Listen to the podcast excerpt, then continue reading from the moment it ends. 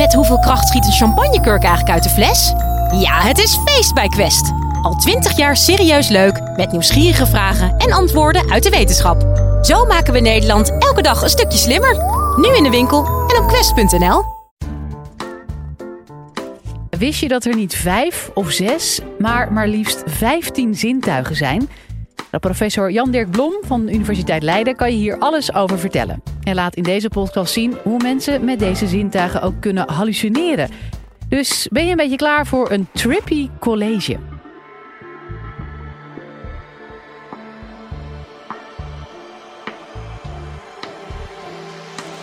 Live vanuit Club Air is dit de Universiteit van Nederland.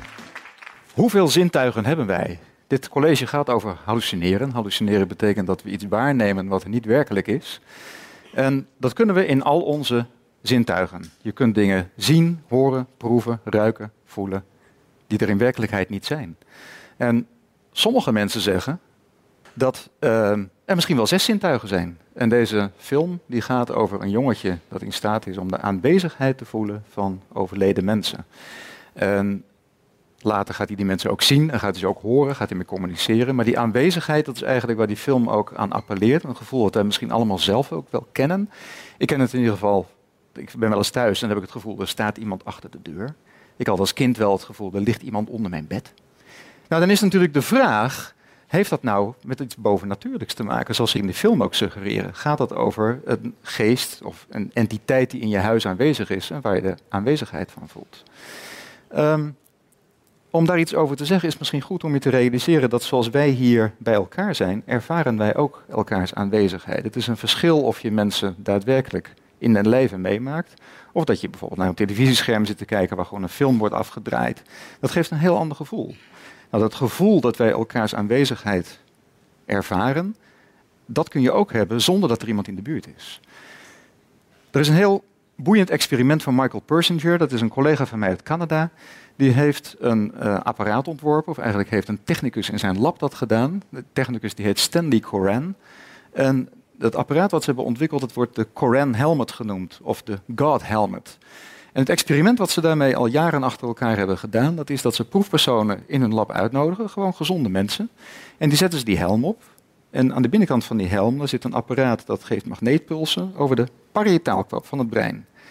En die mensen die meedoen aan het experiment, daarvan zegt 80% ik ervaar de aanwezigheid van iets hier in de ruimte. Dat is natuurlijk al heel bijzonder.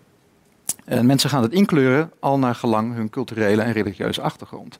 Dus mensen met een christelijke achtergrond die zeggen ik voel de aanwezigheid van Jezus, ik voel de aanwezigheid van God. Mensen met een islamitische achtergrond zeggen ik voel de aanwezigheid van Mohammed of Allah. Mensen vullen dat zelf in, maar 80% is natuurlijk veel. Persinger die heeft dat experiment als basis genomen voor zijn theorie dat eigenlijk al die verhalen van mystici die we kennen uit religieuze geschriften en uit de geschiedenis, van mensen die zeggen, ja, ik heb de aanwezigheid van God ervaren, ik heb contact met God, dat dat eigenlijk gewoon gaat om prikkeling van het brein. En die zegt, ja, daar gaat eigenlijk alle mystiek. Daarop hebben de theologen natuurlijk weer gereageerd en gezegd, ja, als God contact wil maken met een mens, wie weet gaat het wel via de parietaalkwap, weten wij veel. Maar dat wil niet zeggen dat God niet bestaat. Dus dat is een discussie, daar gaan we niet uitkomen. Um, ik werk zelf als hoogleraar, maar ook als psychiater in een psychiatrisch ziekenhuis. En daar ontmoet ik veel mensen die hallucineren. En um, om al die hallucinaties in kaart te brengen, hebben we aan vijf of zes zintuigen niet genoeg. En hebben we er eigenlijk vijftien nodig. Op school leren we allemaal dat we vijf zintuigen hebben. We hebben ze net allemaal opgenoemd. En um, sommige daarvan zijn heel bijzonder. Als we nog even binnen die groep van vijf blijven, ik kan me nog goed herinneren dat ik uh, in het eerste jaar dat ik als arts werkte in ons ziekenhuis, dat ik een patiënt uh, te spreken kreeg. En die moest ik vragen wat voor stemmen hij had. Het was voor een, voor een stemmeninterview. En we vroegen, dat doe je eigenlijk altijd als mensen hallucineren, heel netjes uit van uh, wat zijn dat dan voor stemmen? Hoor je dat binnen je hoofd? Hoor je het buiten je hoofd? Um, hoe ervaar je dat? Zijn het mannenstemmen, vrouwenstemmen? En deze man zei, ik hoor het hier. En ik zei, wacht even, dat, dat, begrijp ik niet. Hoe kun je dat nou hier horen? Het is buiten uw hoofd? Ja, het is buiten mijn hoofd. Het is hier. maar hoe kan dat nou? Is het dan zoals wanneer je je buik hoort rommelen en dat je het dan via je oren hoort? Hij zegt, nee, het is net alsof hier een oor zit. Alsof ik het hier echt hoor. Nou, ik vond het natuurlijk heel opmerkelijk. Ik, ik kende het fenomeen niet. Ik heb het wel altijd onthouden.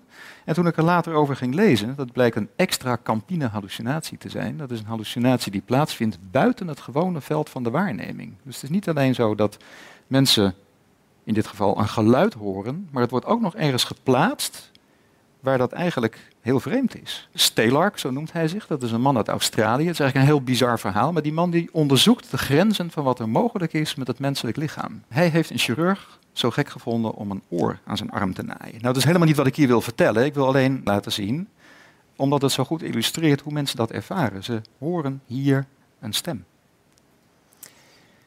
Nou, dit kan ook voor de visuele uh, waarneming optreden. Ik heb wel eens een patiënt gehad die vertelde dat hij voortdurend een man zag met een baard. En die deed hem denken aan zijn vader, maar ook aan God. En die zei, die man die zie ik hier ook in de ruimte, in kleur, in 3D. En ik wilde weten waar hij die man dan zag. En hij zegt, nou die zie ik hier. Ik zei, nou maar wacht even, dat kan helemaal niet. Mijn, mijn blikveld eindigt hier en u zegt, ik zie hem. Ja, hij zegt, ik zie hem daar. Ik heb ook wel eens een patiënt gehad die zei dat hij aan de achterkant van zijn hoofd dingen zag. Dat zijn ook weer extra campine hallucinaties. Het zijn visuele beelden, maar ze worden ervaren op een plek waar wij ze eigenlijk normaal gesproken totaal niet ervaren. Nou, we hebben zes zintuigen gehad. Hè? Het horen, zien, voelen, ruiken, proeven en het gevoel van aanwezigheid. En ik wil jullie graag uitdagen met een aantal dilemma's. Um, het wordt een beetje kiezen tussen twee kwaden, dus misschien ook wel, wel lastig. Maar ik wil jullie een aantal voorbeelden geven van hallucinaties in andere zintuigen. Um, om mee te beginnen, um, ik spreek wel eens mensen die zeggen: Ik voel iets in mijn lichaam. Dus niet de aanraking van buiten, maar in mijn lichaam. Het lijkt alsof er een schroef ronddraait of alsof er een plant in mijn hoofd zit, waarvan ik die bladeren aan de binnenkant voel. Dat noemen wij een somatische hallucinatie. En ik heb ook wel eens mensen die zeggen: Ik heb het gevoel dat mijn arm gekromd is, terwijl die in werkelijkheid recht is. Dat noemen wij een proprioceptieve hallucinatie, een hallucinatie van de houding. Ik wil graag jullie handen zien. Wie zou van die twee het liefst uh, iets in zijn lichaam voelen? Dat zijn er een paar. En, en hoeveel mensen zouden dat met die arm willen voelen? Dat je eigenlijk je eigen houding niet goed weet. Ja, dat zijn er meer. Dat binnen in je lichaam is griezelig, hè? Nou spreek ik ook mensen die zijn alle gevoel voor tijd kwijt. Als je die gewoon in een kamer laat zonder een horloge of een klok, dan hebben ze na vijf minuten al het gevoel: ik heb de lunch gemist en, en, en is niet mijn hele dag al voorbij en help, moest ik niet ergens naartoe. Die hebben geen gevoel voor tijd. De tijd tikt weg op onze klok of een horloge, maar de tijd wordt ook beleefd door ons. En ik heb wel eens iemand gesproken die zei: de tijd loopt achteruit. Zou je dat nou liever hebben, of zou je liever hebben dat je warm als koud aanvoelt en koud als warm? Nou, dit is een hele bijzondere. Alle impulsen in ons lichaam die wij voelen en ook alle waarneming van uh, zaken uit de buitenwereld, die tellen op tot een gevoel van lichamelijke identiteit. Die maken dat ik mij voel zoals mijn lichaam er ook uitziet. Maar er kunnen hele bizarre dingen in misgaan. Ik spreek in mijn ziekenhuis mensen die het gevoel hebben dat ze in een hondenlichaam zitten. Dat ze in een wolf zijn veranderd. We hebben één iemand gehad die had het gevoel dat hij een kat was, een ander die dacht dat hij een vogel was. Dat gaat natuurlijk ontzettend ver. Zou je dat willen?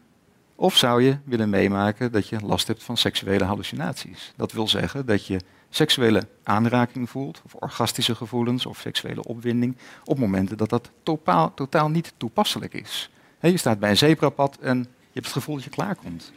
Ja, het klinkt heel grappig, maar ik ken dus mensen die dat hebben. En dat is heel erg naar. Die schamen zich daar ook enorm voor. Die praten daar niet graag over. Iets dichter bij huis, we kennen allemaal de duizeligheid. We zijn allemaal wel eens duizelig. Hè? Dat betekent dat je eigenlijk je positie ten opzichte van de omgeving niet goed inschat. Dat is een probleem van het middenoor, van het evenwichtsorgaan. Maar in het brein wordt het signaal verwerkt. En als daar iets misgaat, dan noemen we dat een vestibulaire hallucinatie. Je voelt je dan duizelig. Zou je dat willen meemaken? Of zou je het gevoel willen hebben dat je zweeft of vliegt, terwijl je eigenlijk stilstaat? Nou, dan hebben we de somatische, proprioceptieve tijdshallucinaties, temperatuurshallucinaties, de synesthetische hallucinaties. Dat is van het gevoel van lichamelijke identiteit. De seksuele, vestibulaire en kinesthetische gehad. En waar komt het nou allemaal vandaan? Nou, ons brein is zo ingericht met al die zintuigen dat we informatie over de omgeving kunnen verzamelen. Maar dat brein gaat er ook zelf actief mee aan de slag. En soms zijn er gebieden in het brein die actief zijn zonder dat er bijpassende input is. En dan hallucineren wij. Het komt heel veel voor, maak u daar ook geen zorgen over. Er zijn hele volkstammen die wel eens een keer een stem horen, geluid horen. Ik heb zelf, sinds ik vader ben, zeker toen onze kinderen klein waren, heel vaak de stem van mijn kinderen gehoord. Dan hoor je opeens papa, papa en dan denk je, nou ik ga even naar beneden, ze roepen mij en uh, ze zitten gewoon rustig te spelen of ze zijn daar niet eens, ze zijn met mama mee. Um, je hoort die geluiden. Nou, evolutionair is het natuurlijk wel goed om een beetje vaker de stem van je kinderen te horen dan om een paar keer te missen als ze je juist nodig hebben. Dus het is helemaal niet zo erg om dat te hebben. Um, over de visuele en de akoestische hallucinaties, dus het zien en het horen, daar is ook heel veel scanonderzoek gedaan. Dan weten we eigenlijk vrij goed welke gebieden in het brein daarbij betrokken zijn. Voor andere hallucinaties is nog een hele lange weg te gaan. We hebben nu 14 Ehm, verschillende zintuigen gehad. En er is nog één, dat is de pijn. Daar zal ik niet lang bij stilstaan. Maar ook pijn is iets wat voor een deel een subjectieve component heeft. En waarvan in het brein een signaal kan optreden dat het doet lijken alsof de hand beschadigd is. Maar dat is in werkelijkheid niet zo. Soms treden hallucinaties ook op in meerdere zintuigen tegelijk. En dat kan synchroon lopen of juist niet. Ik heb ooit een patiënt gehad die zag steeds een scherm voor zich geprojecteerd. En daarop zag je allemaal taferelen van zijn middelbare school. En tegelijk hoorde hij een radio. Dat past niet bij elkaar, maar het is wel in meerdere zintuigen tegelijk. Een historisch voorbeeld van iemand die dat heel netjes geïntegreerd had, dat is Ludwig Staudenmayer. Dat was een uh, hoogleraar chemie in Duitsland, die uh, zelf op latere leeftijd psychotisch werd en die zichzelf ontmoette op straat. Die zag gewoon zichzelf en kon ook met zichzelf praten. Die zag ook andere mensen verschijnen die tegen hem praten. Um, hij liep op een gegeven moment, dat schrijft hij in een van zijn boeken, liep hij over straat en dan zag hij tegelijk zijn eigen bewegingen in drie kopieën herhaald worden. Nou, dat noemen wij de samengestelde hallucinatie, zeker als daar geluid bij is. En in de kliniek zien we dat ook wel terug bij patiënten met een islamitische achtergrond die hun hallucinaties toeschrijven aan een djinn. En een djinn is volgens de Koran een geest die door Allah is geschapen. En mensen met een islamitische achtergrond die stemmen horen, die denken vaak dat is zo'n geest, die doet dat. En dan horen ze hem niet alleen, maar ze zien hem ook. Ze ruiken de stinkende adem, ze voelen dat hij hen aanraakt, ze voelen dat hij in hen komt. Dat is het idee. Alle bagage die we bij ons dragen, die speelt mee bij het vormen van dit soort verschijnselen. Um, neurotransmitters, boodschapperstoffen in het brein, hormonen kunnen daar ook een heel belangrijke rol bij spelen. En um, dat kan allemaal in gang gezet worden door psychische ziekten, neurologische aandoeningen, allerlei zaken die met het hoofd misgaan, gebruik van drugs, maar het kan ook gewoon spontaan optreden. Het is lang niet altijd iets om je zorgen over te maken. En het is zeker niet altijd een teken dat je schizofrenie zou hebben. Schizofrenie is een concept wat ook wat problematisch is. We zijn op het moment bezig met heel veel onderzoek om te proberen daar dat eigenlijk onder te verdelen, onder te verdelen in um, allerlei ziekteentiteiten waar we beter zicht op krijgen. Maar 1 op de 100 mensen in de algemene bevolking krijgt nog steeds een diagnose schizofrenie van de psychiater. En de klachten die die mensen hebben, liggen op een continuum met verschijnselen in de algemene bevolking. Die mensen horen stemmen, die zien dingen, die ruiken dingen, die voelen dingen. En dat gebeurt ook bij mensen die die ziekte niet hebben. Als je er zorgen over hebt, of als je er last van hebt, is het goed om naar een arts te gaan, maar dat is vaak helemaal niet nodig. Het antwoord op de vraag is: hallucineren kan met alle zintuigen. En we spreken van, van 15 zintuigen, hè, waaronder die tijdsbeleving en die temperatuur, al die andere zaken die we hebben genoemd, omdat vijf gewoon niet genoeg is om de menselijke waarneming in al haar rijkdom te beschrijven. Niet iedereen realiseert zich dat er zoveel zintuigen te beschrijven zijn. Dus het is ook goed wanneer je in de hulpverlening zit om daar gericht naar te vragen bij mensen. Je krijgt vaak veel meer te horen dan wanneer je het houdt bij een paar van die zintuigen. Of we een zesde zintuig hebben, zoals in die films wordt bedoeld, dat we de aanwezigheid van geesten kunnen voelen, die vraag kan ik niet voor jullie beantwoorden. Wil je nou meer afleveringen van de Universiteit van Nederland horen? Check dan de hele playlist en ontdek het antwoord op vele andere vragen.